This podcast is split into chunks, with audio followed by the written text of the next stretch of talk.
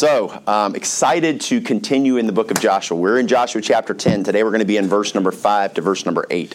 Um, but as, of course, you guys know I love to do, I'm going to give you a review um, to make sure. Yes, I know you're excited about the review.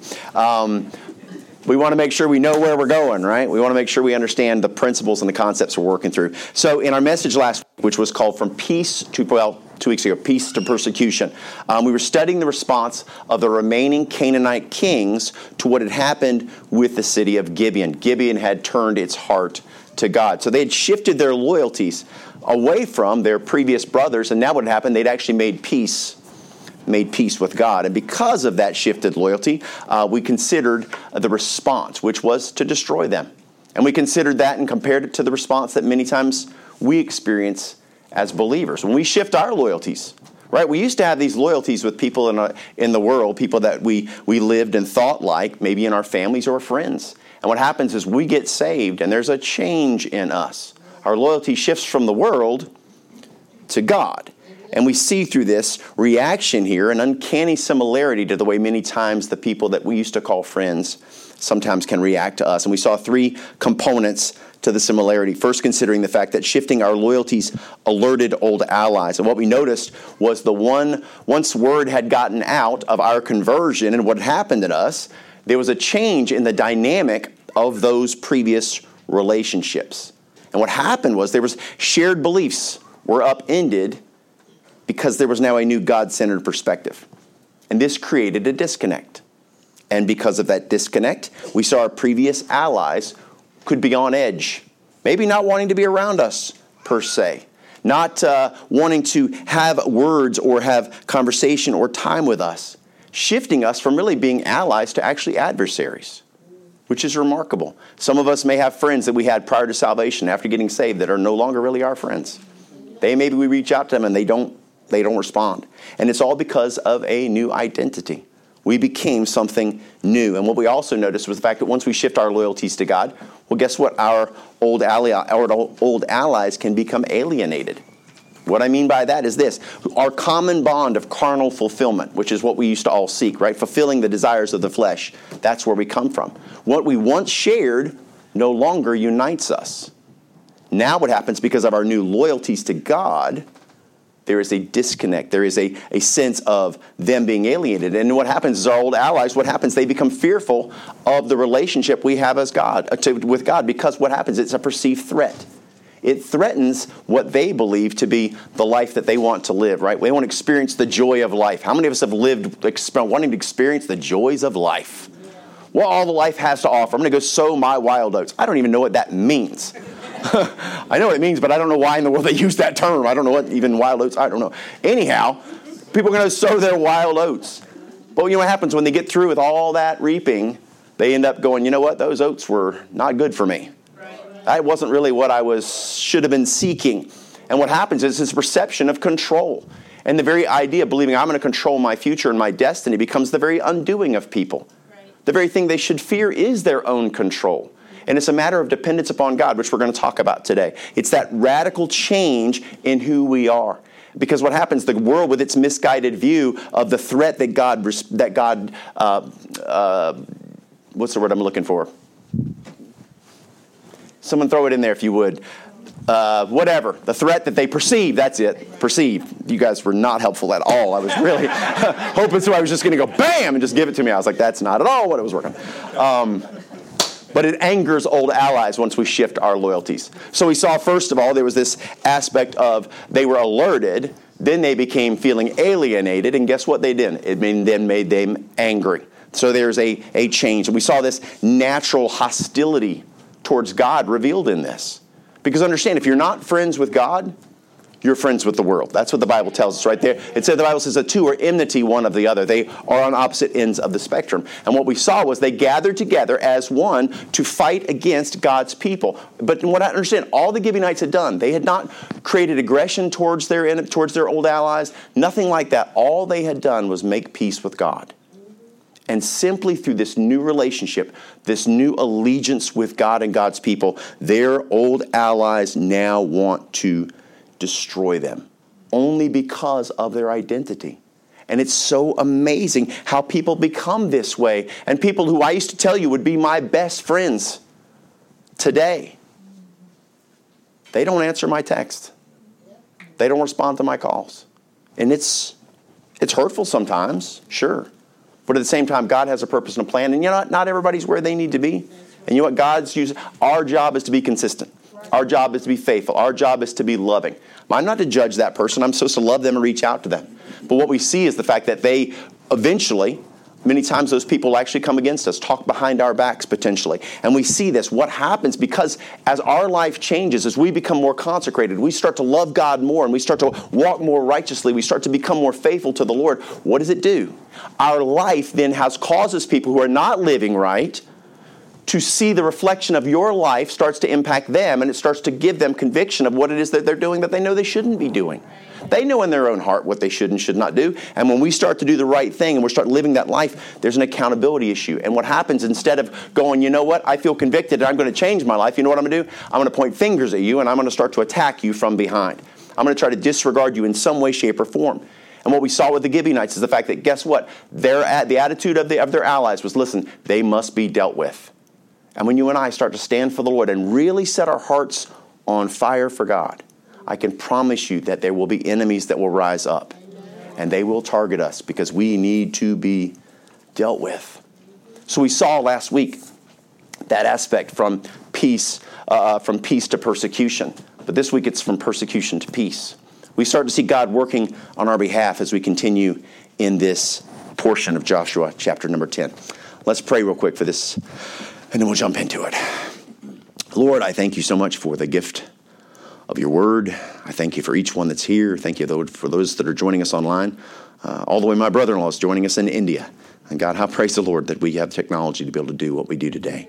And uh, Lord, I just pray that you would uh, get a hold of this message, that you get a hold of this people, that you get a hold of this preacher. Uh, God, that I not uh, in any way adulterate the message. God, help me to just give what you have given. Lord, I pray that your word would speak clearly powerfully, Lord, that it would work in our lives and in our hearts to help us to see what it means to go from persecution to peace. Whether that persecution is internal and it's personal, if it's something we're doing to ourselves, if it's an external attack, if it's a mental attack, God, if it's a physical attack, if it's a if it's a friend or a family member who's turned against us, if it's a betrayal, whatever it may be. God, it is a persecution. But Lord, what you're telling us today is you're going to show us how to go from persecution to peace. And God, I praise your holy name for your truth and what you will show us today. As we go into this, we thank you, Father, in Jesus' name. Amen. So, this is part one. This is going to be a two part message Joshua chapter 10, verses 5 through 8. Therefore, the five kings of the Amorites, the king of Jerusalem, the king of Hebron, the king of Jarmuth, the king of Lachish, the king of Eglon, gathered themselves together and went up, they and all their hosts, and encamped before Gibeon and made war against it. Verse 6 And the men of Gibeon sent unto Joshua unto the camp of Gilgal, saying, Slack not thy hand from thy servants, come up to us quickly and save us and help us. For all the kings of the Amorites that dwell on the mountains are gathered together against us. So Joshua ascended from Gilgal. Notice that terminology. Joshua ascended from Gilgal. He and all the people of war with him, with, and all the mighty men of, of valor. Verse 8 And the Lord said unto Joshua, Fear them not, for I have delivered them into thine hand. There shall not a man of them stand before thee. And so at this point, what we see is the Gibeonites, former allies, the Canaanite kings, they have come together with one unified purpose, which is to destroy their old friends. Now, last week we mentioned that the, the king of Jerusalem, called out, hey, you know what? We need to gather together. And he was calling out to all the Amorites in the area. And what they did was you know, hey, you know what? They're going to come together. What we're going to see is the fact that today they are going to be absolutely unified. Because what's happening is they see this change in the Gibeonites, they see it as an endangering their control and power over their kingdoms. That's what they see. And can I promise you, that's true. It is a big threat. Because this truce that was formed with God is a threat to those that do not walk with God. And what we're going to see today is an Old Testament picture of you and I, believers, the spiritual warfare that we face.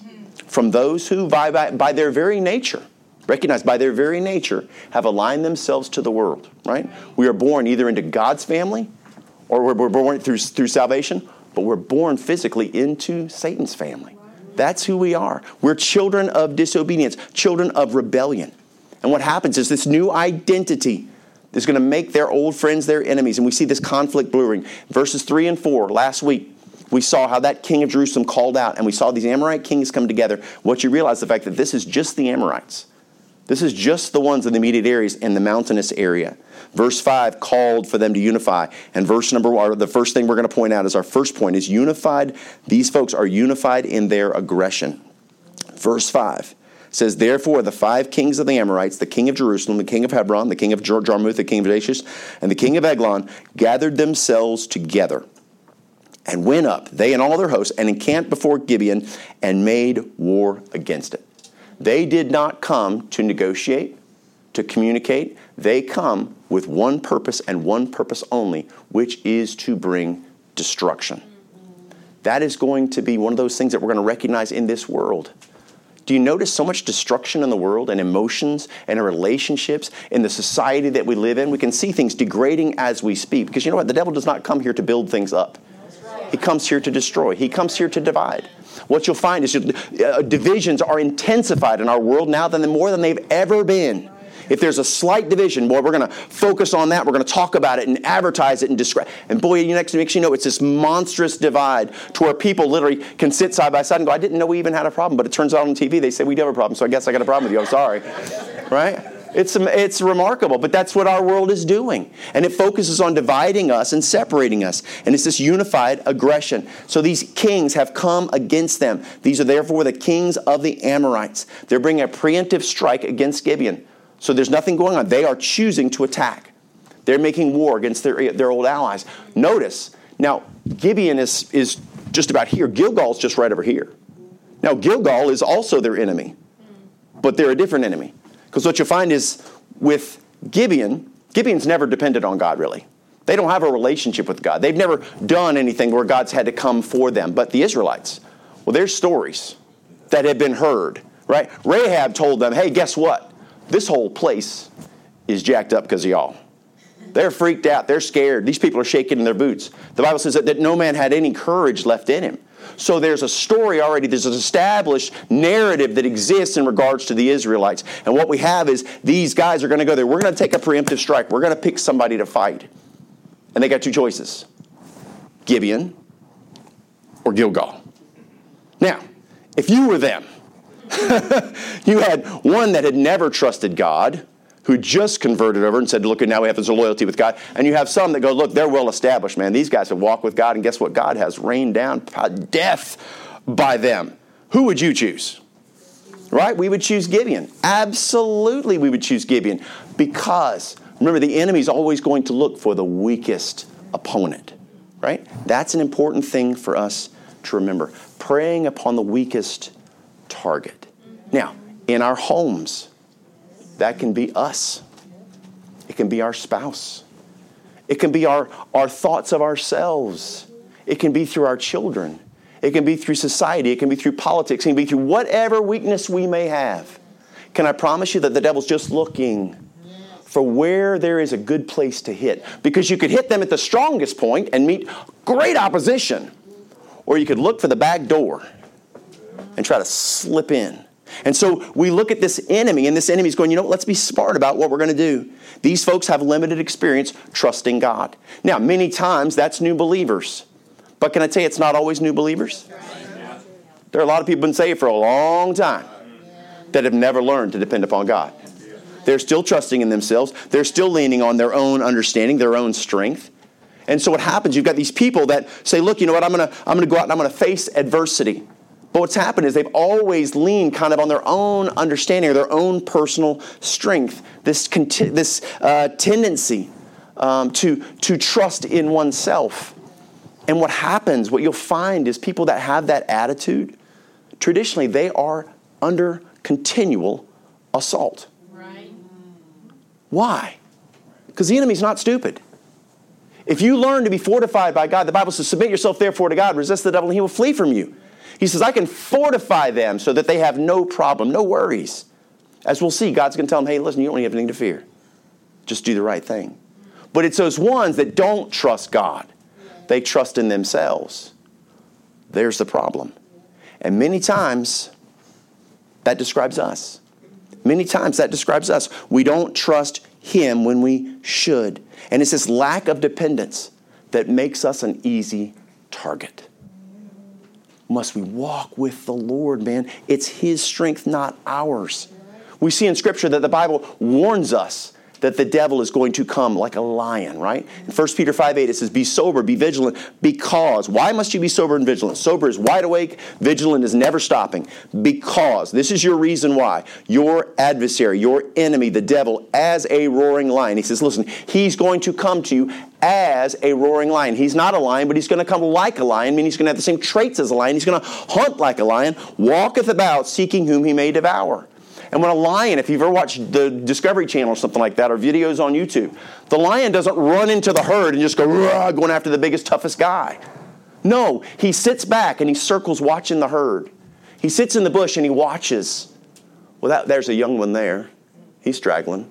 Ooh, that one right there's got a limp. That's there's the one, right? And that one there, who's who he's isolating himself. He's not even with the rest of the crowd. There's my target. And what does the devil do to people when they start to go through adversity? You know what? Yep. You know what you should do? Going to church, today's not your day. Trust me. You need to stay home. Because I'm just telling you, you need rest. Right? Your body just needs, you just need some sleep. That's what you need. That'll fix everything. And I know you're going to get up and read the Bible, but you know what? You have worn yourself out this week. That you already know what it says. Don't worry about that. And God knows your heart. You don't need to even talk to Him. You're fine in that little isolation, right? Because what you find with those lions is they don't have any mercy. They don't ever run up and go, oh, You're so cute. Oh my goodness, look at you, buddy, buddy. Look at your little tail. You're just a get on out of here. I've never seen that on the, on the Discovery Channel. they always snatch him up by the neck and go, right? No mercy. No mercy. They have one concern fill their belly. They have a hunger and they will fill it. And can I promise you that your adversary, he's looking for the weakness. Right. If it's what you think of yourself, if it's what someone's told you that you believe, then it was a lie. A lie only has power if you believe it and trust it as truth. We empower the devil to destroy us because we don't trust God. And he comes, our enemy, with a hunger for one thing destruction for people's lives. That's what he desires, and he is merciless. He doesn't go, oh, no, no, no, you're having a bad day. I know you're tired. I know you're worn down. I know you're, you're struggling with some stuff. No. He looks at that opportunity and he pounces on it. Because you know why it came? John 10 10, Jesus tells us himself, the thief cometh not before to steal and to kill and destroy. Right? There it is. That's his purpose. But then right after that, right, what does Jesus say? He says, This is the bad news. Here's the good news. Let me tell you, there's two realities in this post, or in this post. Yeah, Jesus is posting. Put that on Facebook. Boom. Um, I am come that they make that they might have life and that they might have it more abundantly. You know what that's pointing to? That's pointing to the promised land and our spiritual walk with God. So, Vera, in the very beginning, he says, This is what's coming against you, but guess what? I've come to give you something else. I've come to give you peace. So while that horrible, that horrible intention of Satan is a harsh reality that we see in there, there's that other reality as well. Which one will we claim? Which one will we live by? We live in constant fear of what the enemy's going to do, or we walk by faith, saying, "Lord, you know what? There's no nothing He can do to me. If I'm a born again child of God, I am in the family of God, and I can never be removed. He is my Father, and that will never change." Because the devil will try to tell you that it's not true. False religion will tell you you can lose your salvation. But I'm telling you, man, you are sealed unto the day of redemption. Praise God. But what's interesting about that warning in 1 Peter 5 8 is that it happens to be nestled in a part of Scripture where God's trying to encourage us. Yes. Notice this, verse 5, verse 6. 1 Peter 5 6 says this humble, yourselves, humble yourselves, therefore, under the mighty hand of God, that he may exalt you into due time. I got to get some water, man. Y'all are wearing me out. Next verse. Casting all your care upon him, for he careth for you. Amen. Complete dependence. Next verse. Be sober. Be vigilant because your adversary, the devil, as a roaring lion, walketh about seeking whom he may devour. Verse 9. Listen, this is what he says. Whom resist. Don't fight. Resist steadfast in the faith. Listen, you come close to the Lord, knowing that the same afflictions are accomplished in your brethren that are in the world. Everybody's got the same end, and we're all fighting the same battles. Right. Verse 10 But the God of all grace, but God, right? The God of all grace, who hath called us unto his eternal glory by Christ Jesus, after that ye have suffered a while. He says, Listen, there's a purpose for what you're going through. Yeah. Notice this make you perfect, establish, strengthen, settle you. So when our adversary comes against us, it is ultimately our level of dependence in that attack yes. that builds us. It allows us to become who it is God is calling us to be. It builds our faith. What does it say? Make you perfect, establish, strengthen, settle you. Will you be defeated by your circumstances? Will you rise because of God? You depend upon Him in it and you will become something more. Your faith will be stronger than it's ever been before. What does it tell us? Philippians 4:13, I can do all things through Christ, which strengtheneth me. If you have any other Bible, it's going to say, I can do all things through Christ, who strengtheneth me. That's not what it means. It's not about a supernatural power that God goes, I'm going to let you go through everything and you won't, oh, you're Superman. No. What he's saying, which? He's saying, it's your adversity. It's me in the presence of your adversity that will build your faith. Which is key. One word changes the meaning of Scripture. And you know how the devil discourages us? By attacking God's Word. How did he start in Genesis 3? Surely hath God said. Very first thing he did attack God's Word. And so we see this aspect of adversity. And it's through his presence in the midst of our trials and his faithful guidance and support that strengthens our faith. Listen, Romans 5, verses 2 through 4. By whom also we have access by faith into this grace wherein we stand, and rejoice in the hope of the glory of God. And not only so, but we glory in tribulations. Notice, knowing that tribulation worketh patience, and patience experience, and experience hope. Tribulation would be the gateway to hope. God works through tribulation. He's with us in the midst of the storm. And so, what happens if our struggles and challenges don't result in greater faith? What it reveals to us is that we're not, depending upon God in them. What we're doing is we're turning to ourselves. We're depending upon our own strength, which makes us ripe for more attacks. There's a system here, there's a pattern here that we can recognize, that we can, we can subvert. Listen, if that's you today, if you're ripe for attacks, you may have been saved for 50 years, but you just don't know how to really trust God. When adversity comes, instead of reacting, going, you know what, I'm going to get on my knees, you go, you know what I'm going to do? I'm going to react to my emotions. I'm going to this, I'm going to that, whatever it is. We're going to either turn to Him or we're going to turn to ourselves. The Gibeonites, man, listen, they don't have any experience doing this. They're not sure, right? But if you consider what Peter said to us in 1 Peter 5 7, casting all your care upon Him, for He careth for you. Amen. In order to cast, you must let go. You don't hand your cares, you cast your cares. You must let it go. Most of us want to go and lay them at the altar. God says, No, no, no, why don't you throw them at the altar? Just throw them and run away. Let me, let me fight your battle for you. As long as we want to fight our battles, trusting in ourselves, God will let us. We saw Ai, right? What happens the first time they went? They got whopped, right? So we saw the results of trusting in themselves. They learned that truly to be victorious, they had to find it through God. We see in Scripture time and time again how God works through individuals, different people, different uh, Old Testament pictures. We look at Noah, Joseph, Moses, Joshua, David, deliverers. God used these men to do great works. His power worked through them. They become conduits of the power of God. And see, in our day and age, God works through believers. God works through churches. He works through people who are just faithful to say, you know what, I will stand for what's right. Yeah. God can do mighty work through people, through individuals, but also through churches. that we would pray together. Man, the worship today was awesome. Some of the best I think we've ever experienced.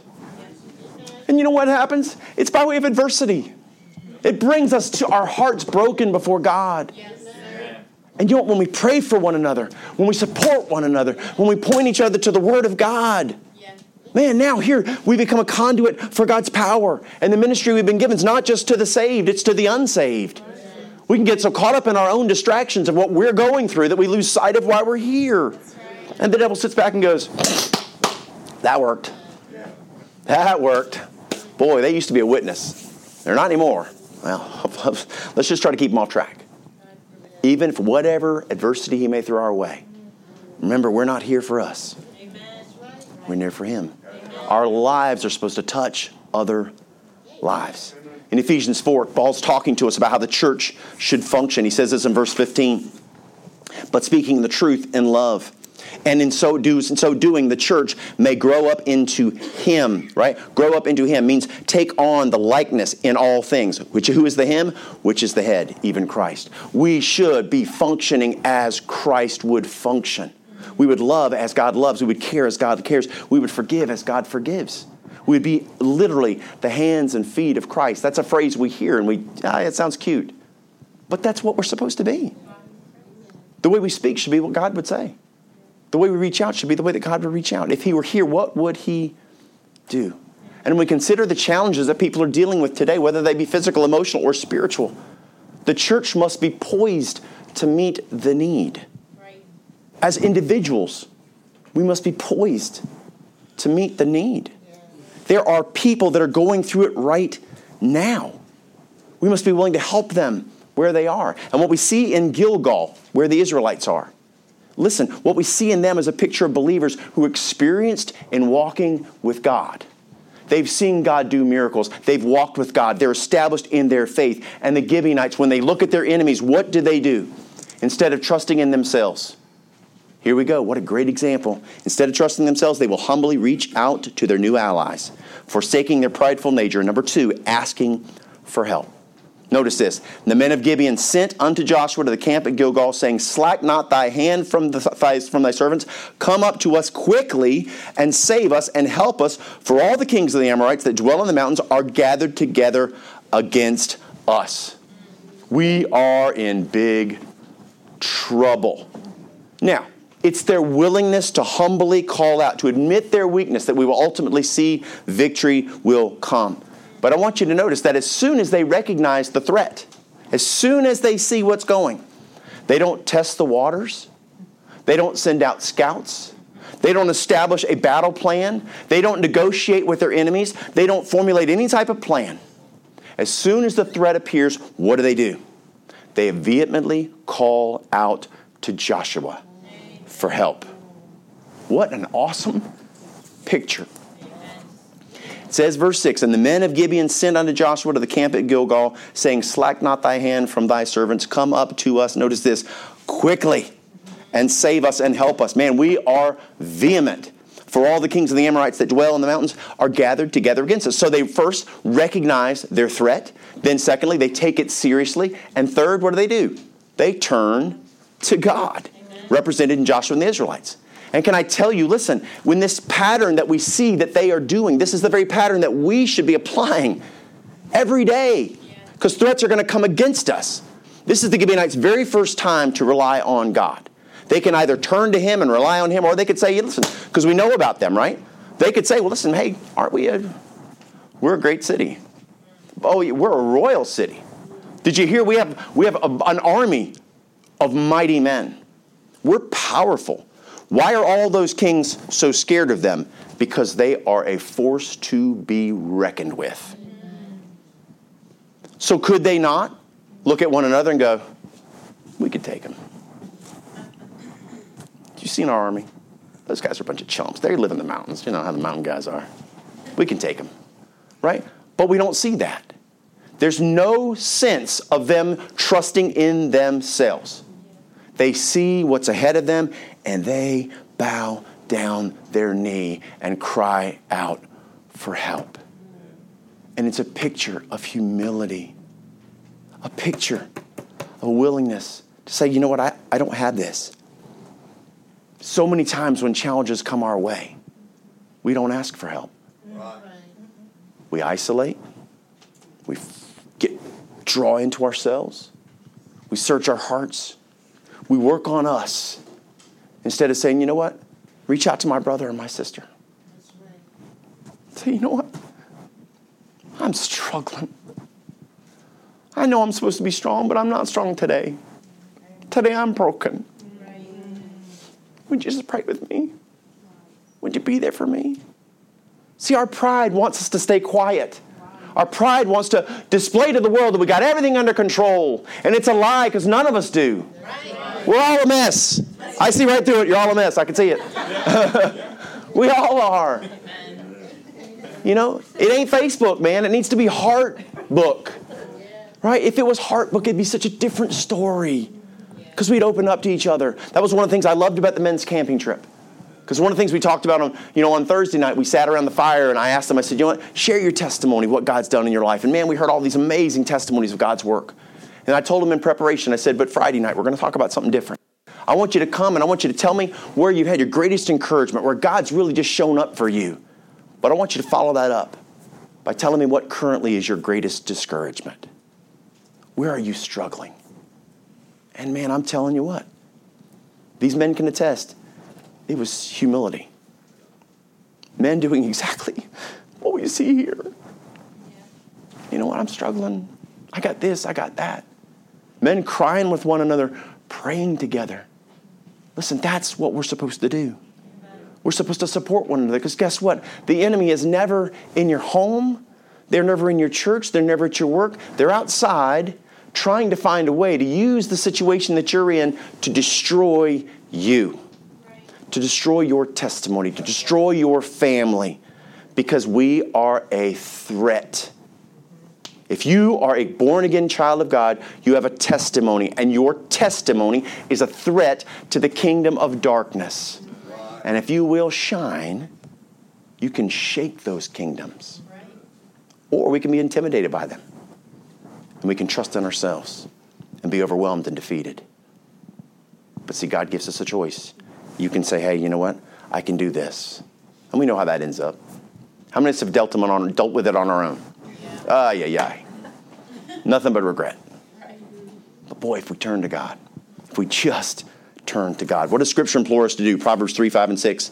Trust in the Lord with all thine heart and lean not unto thine own understanding. Boy, if that was written on the mirror every morning. In all thy ways acknowledge him, and he shall direct thy paths. Let God direct you, not what you think you need, not what you feel dissatisfied in your life, not what's frustrating you. You say, Lord, you know what? You show me what to do. Putting our faith in God instead of ourselves. And we cry out to God for deliverance.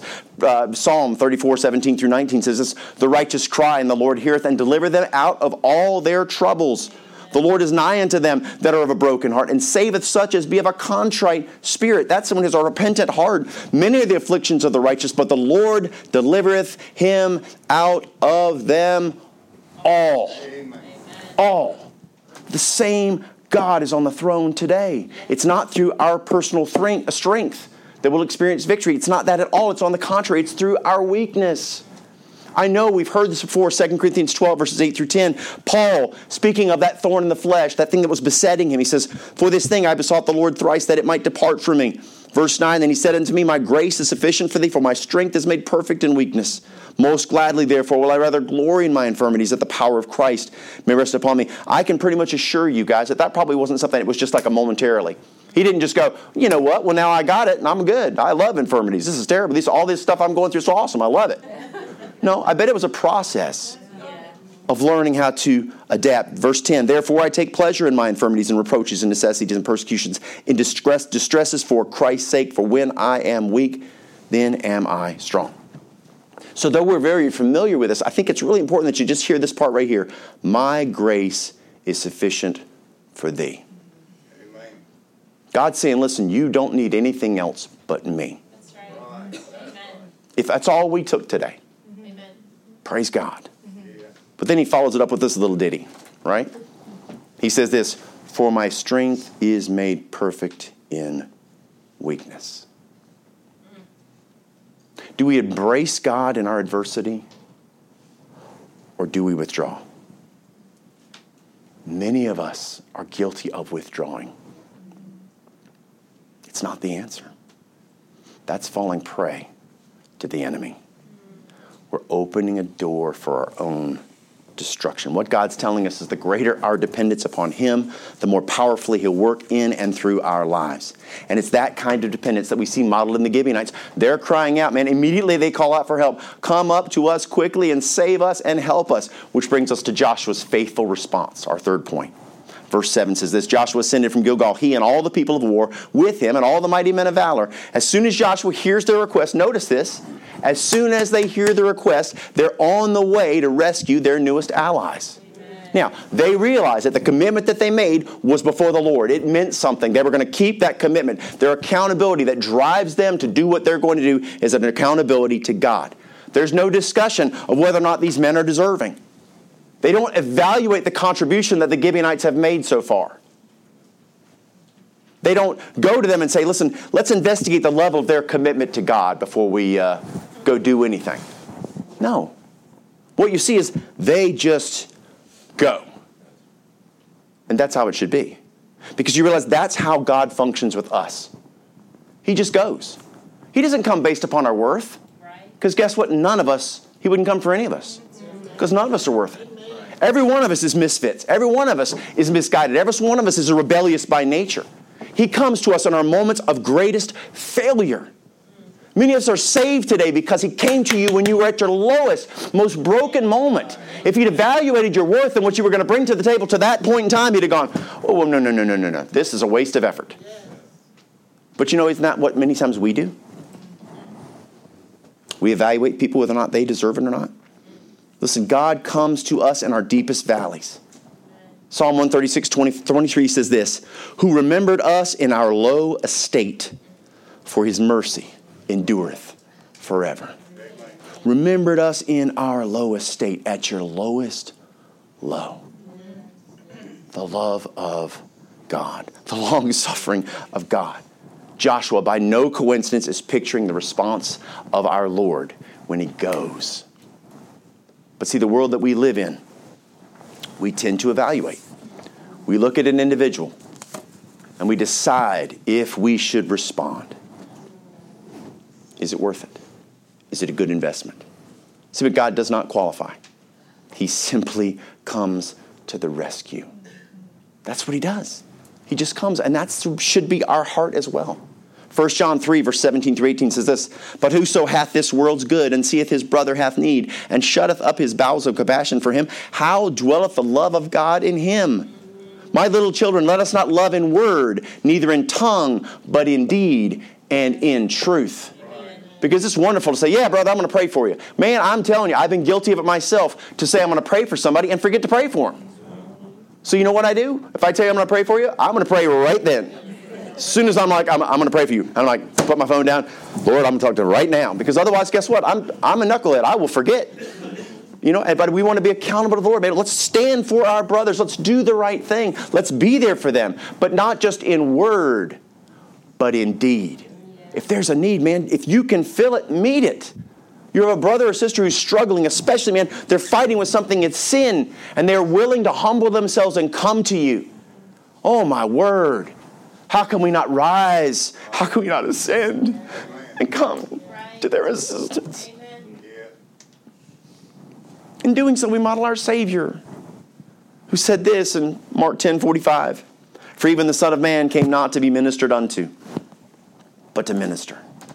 And notice the ministry that he's talking about to give his life a ransom for many. Sacrificial love. That's who we're supposed to be. This life is not about us. We know this. But see, it should be about our sacrifice. This church should be about our sacrifice. There are broken people. The reason why it says a sign on the sign, a place of restoration. And many of us know and we can attest that we came to this place broken. And God lovingly restored us through His Word. And see, there are people like us out all around us. And there are people that are fighting the same enemy that we're fighting. And as these people, if they're willing to open their mouths, if they're willing to humble themselves and ask for help, we must be willing to help them in any way, shape, or form.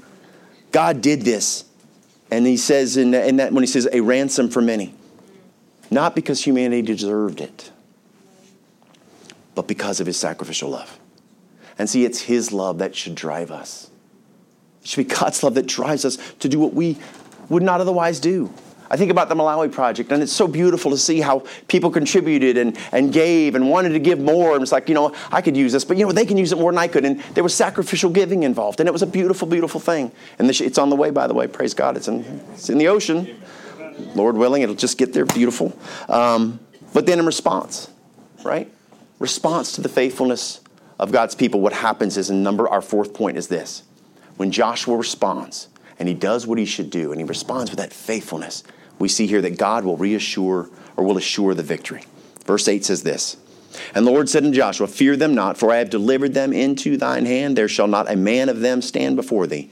Here God repeats a promise that he had given to Joshua. Remember, back before they got into the promised land, they never crossed the Jordan yet. What did he tell them back in Joshua 1 5? There shall not a man be able to stand before thee all the days of thy life. As I was, Mo- as I was with Moses, so I will be with thee. I will not fail thee nor forsake thee. Okay? So only this time, notice there's a difference. That was a promise just to the Israelites. But guess who also is now covered by that promise? The Gibeonites. What a picture. Promises that were for the Jews, including the Gentile. The protection of God, reaching out to a people that are undeserving. Hello. Now, this promise applied to them. And think about this, man. In this passage, they picture Gentile salvation. It's a beautiful thing but pointing us to the fact that, listen, there are Old Testament promises that apply to our lives. Listen to Deuteronomy 20, verse 4. For the Lord your God is he that goeth with you to fight for, your, for, fight for you against your enemies to save you.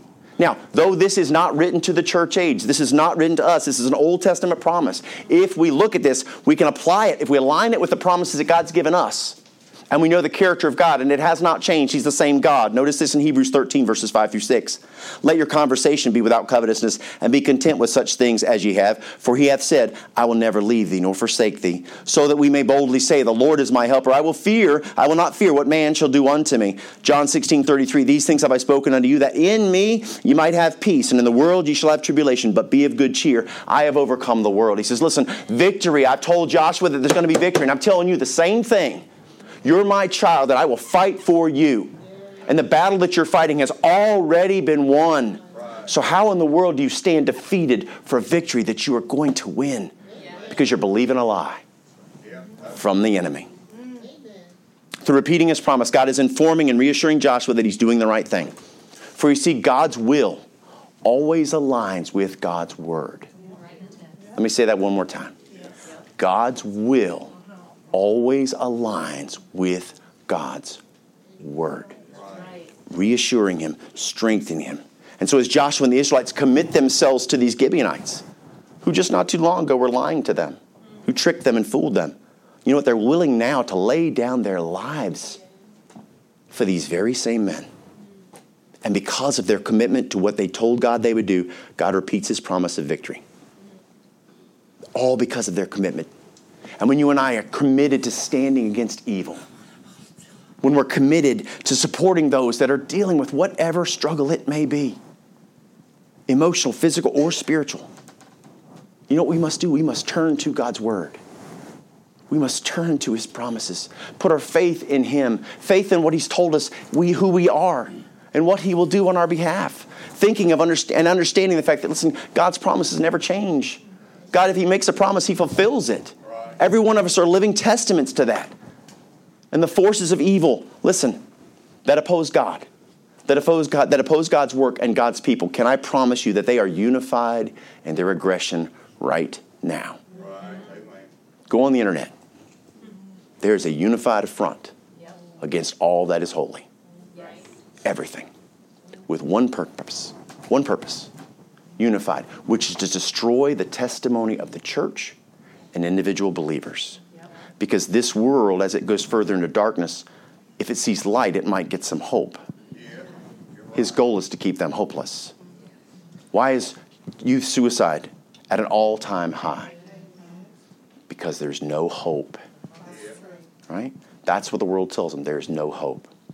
The only solution is to escape. To hell? What a lie.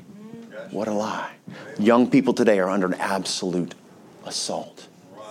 They need to see Christians that stand consistently for the book, for righteousness, for holiness, for faithfulness, that live and respond to people's needs, that display the love of Christ to this broken and hurting world. But we get so wrapped up in ourselves that we lose sight of what we're here to do. And the person right beside us is hopeless, and we don't even realize it because we're so consumed with ourselves. Listen, you're already saved, man. Live the victory.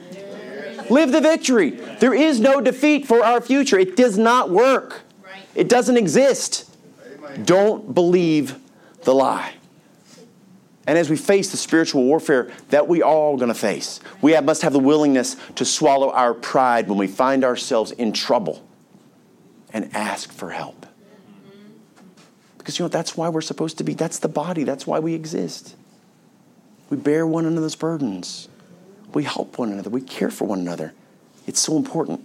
Not six months down the road when you're beaten down and exhausted and worn out and you've tried everything you can in your flesh to defeat what you're going through. No. How about right away?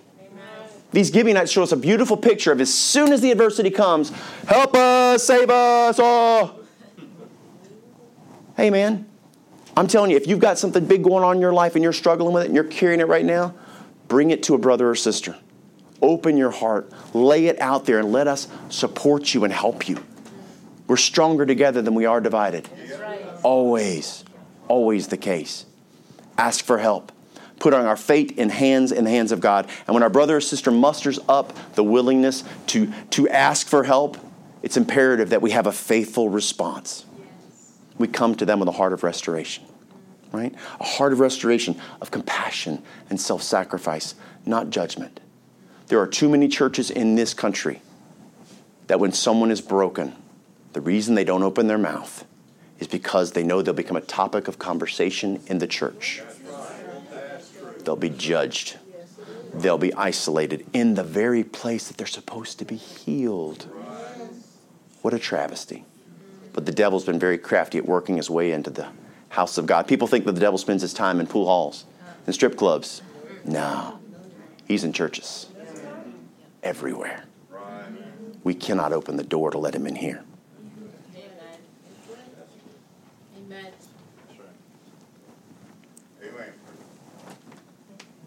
And the last thing point them to the promises where God will assure the victory. And you we'll see next week? We'll see that God keeps his promises, right? God loves his people. And so I can tell you, if you're experiencing spiritual persecution right now, whether it's internal or external, whatever it may be, can I promise you that, listen, in Christ, there is peace. He tells us in John 14, 27, Peace I leave with you, my peace I give unto you. Listen, it's for us. Not as the world giveth, give I unto you.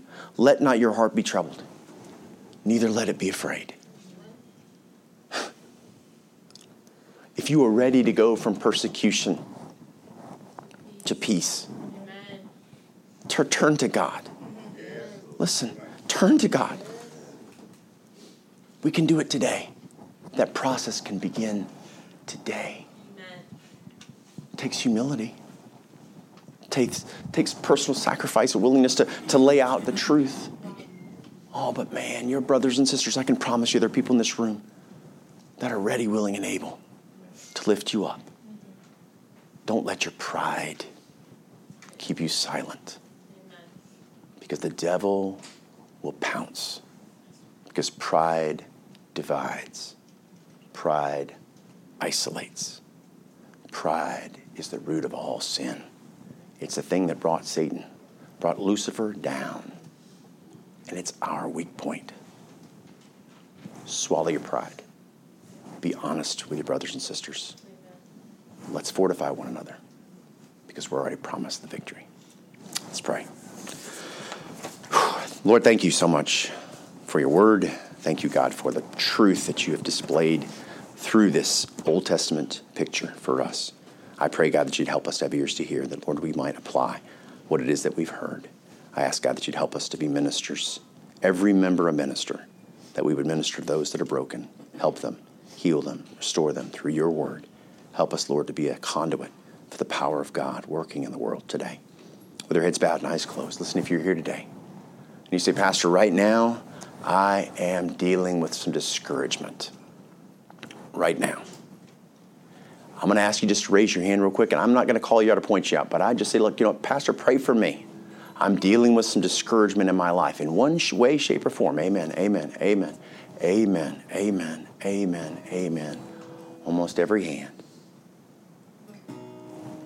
God, I pray and, I thank you for my brothers and sisters' honesty. I thank you, Lord, for what you're showing us through your word. God, would you please let this church be the very place that it's designed to be a place of restoration. God, would you heal the broken? Would you encourage the discouraged? Would you give hope to the hopeless through the power of Almighty God and the strength of your word? I pray for my brothers and sisters, Lord. Help us, Father, to be willing to open ourselves up, to, re- to rely on you, and to turn to you in the midst of adversity. And for those that may be here today and you say, I don't know where I stand with God, I don't know that I'm necessarily saved. There are a lot of people that have been in church for many, many years. There are lost people all over this country that are religious, that are going to hell, and they have no clue. They believe they've got a relationship with God because they sit in church, because somebody prayed over them when they were a child, because they got baptized. But can I promise you this? If you've never personally given your heart to God, you are not saved. Salvation is simply a matter of turning from the world and turning to God. Repent of this world and turn to the love of God. And if you're here today and you've never done that, you have that opportunity today. He is calling you. If you are struggling, you've maybe believed you've been saved all your life, but you realize that whatever's going on in my life today, there's no way. There's no way. I'm going to ask you to turn to Him today because He is the solution to every problem you've ever had. So their heads bowed and eyes closed. If you want to receive Christ as your Savior, you have a doubt in your heart, you've never truly done it, never just given Him yourself, you never truly surrendered, you have that opportunity today. So their heads bowed and eyes closed. If you want to receive Christ as your Savior, watching online, watching recorded, I want you to repeat after me. There's no magic in the prayer, and there's no ceremony involved. It's just a broken heart calling out to a loving God who's ready to heal you. Repeat after me in your heart and mind Dear Lord, I know that I'm a sinner. And Lord, I'm struggling right now. I'm so sorry for how I've failed you. But I believe you love me in spite of myself. Incredibly, you died on the cross for my sins, and you love me right now in the best way I know how. I am crying out to you with a broken heart, a humble heart, a repentant heart. I turn from this world and I turn to you as the only solution. I trust in you. I put my faith in you, in your death, in your burial, in your resurrection. Lord, would you save my soul and give me a home in heaven?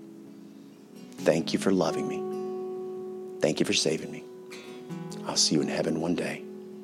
For it's in Jesus' precious name I pray. Amen.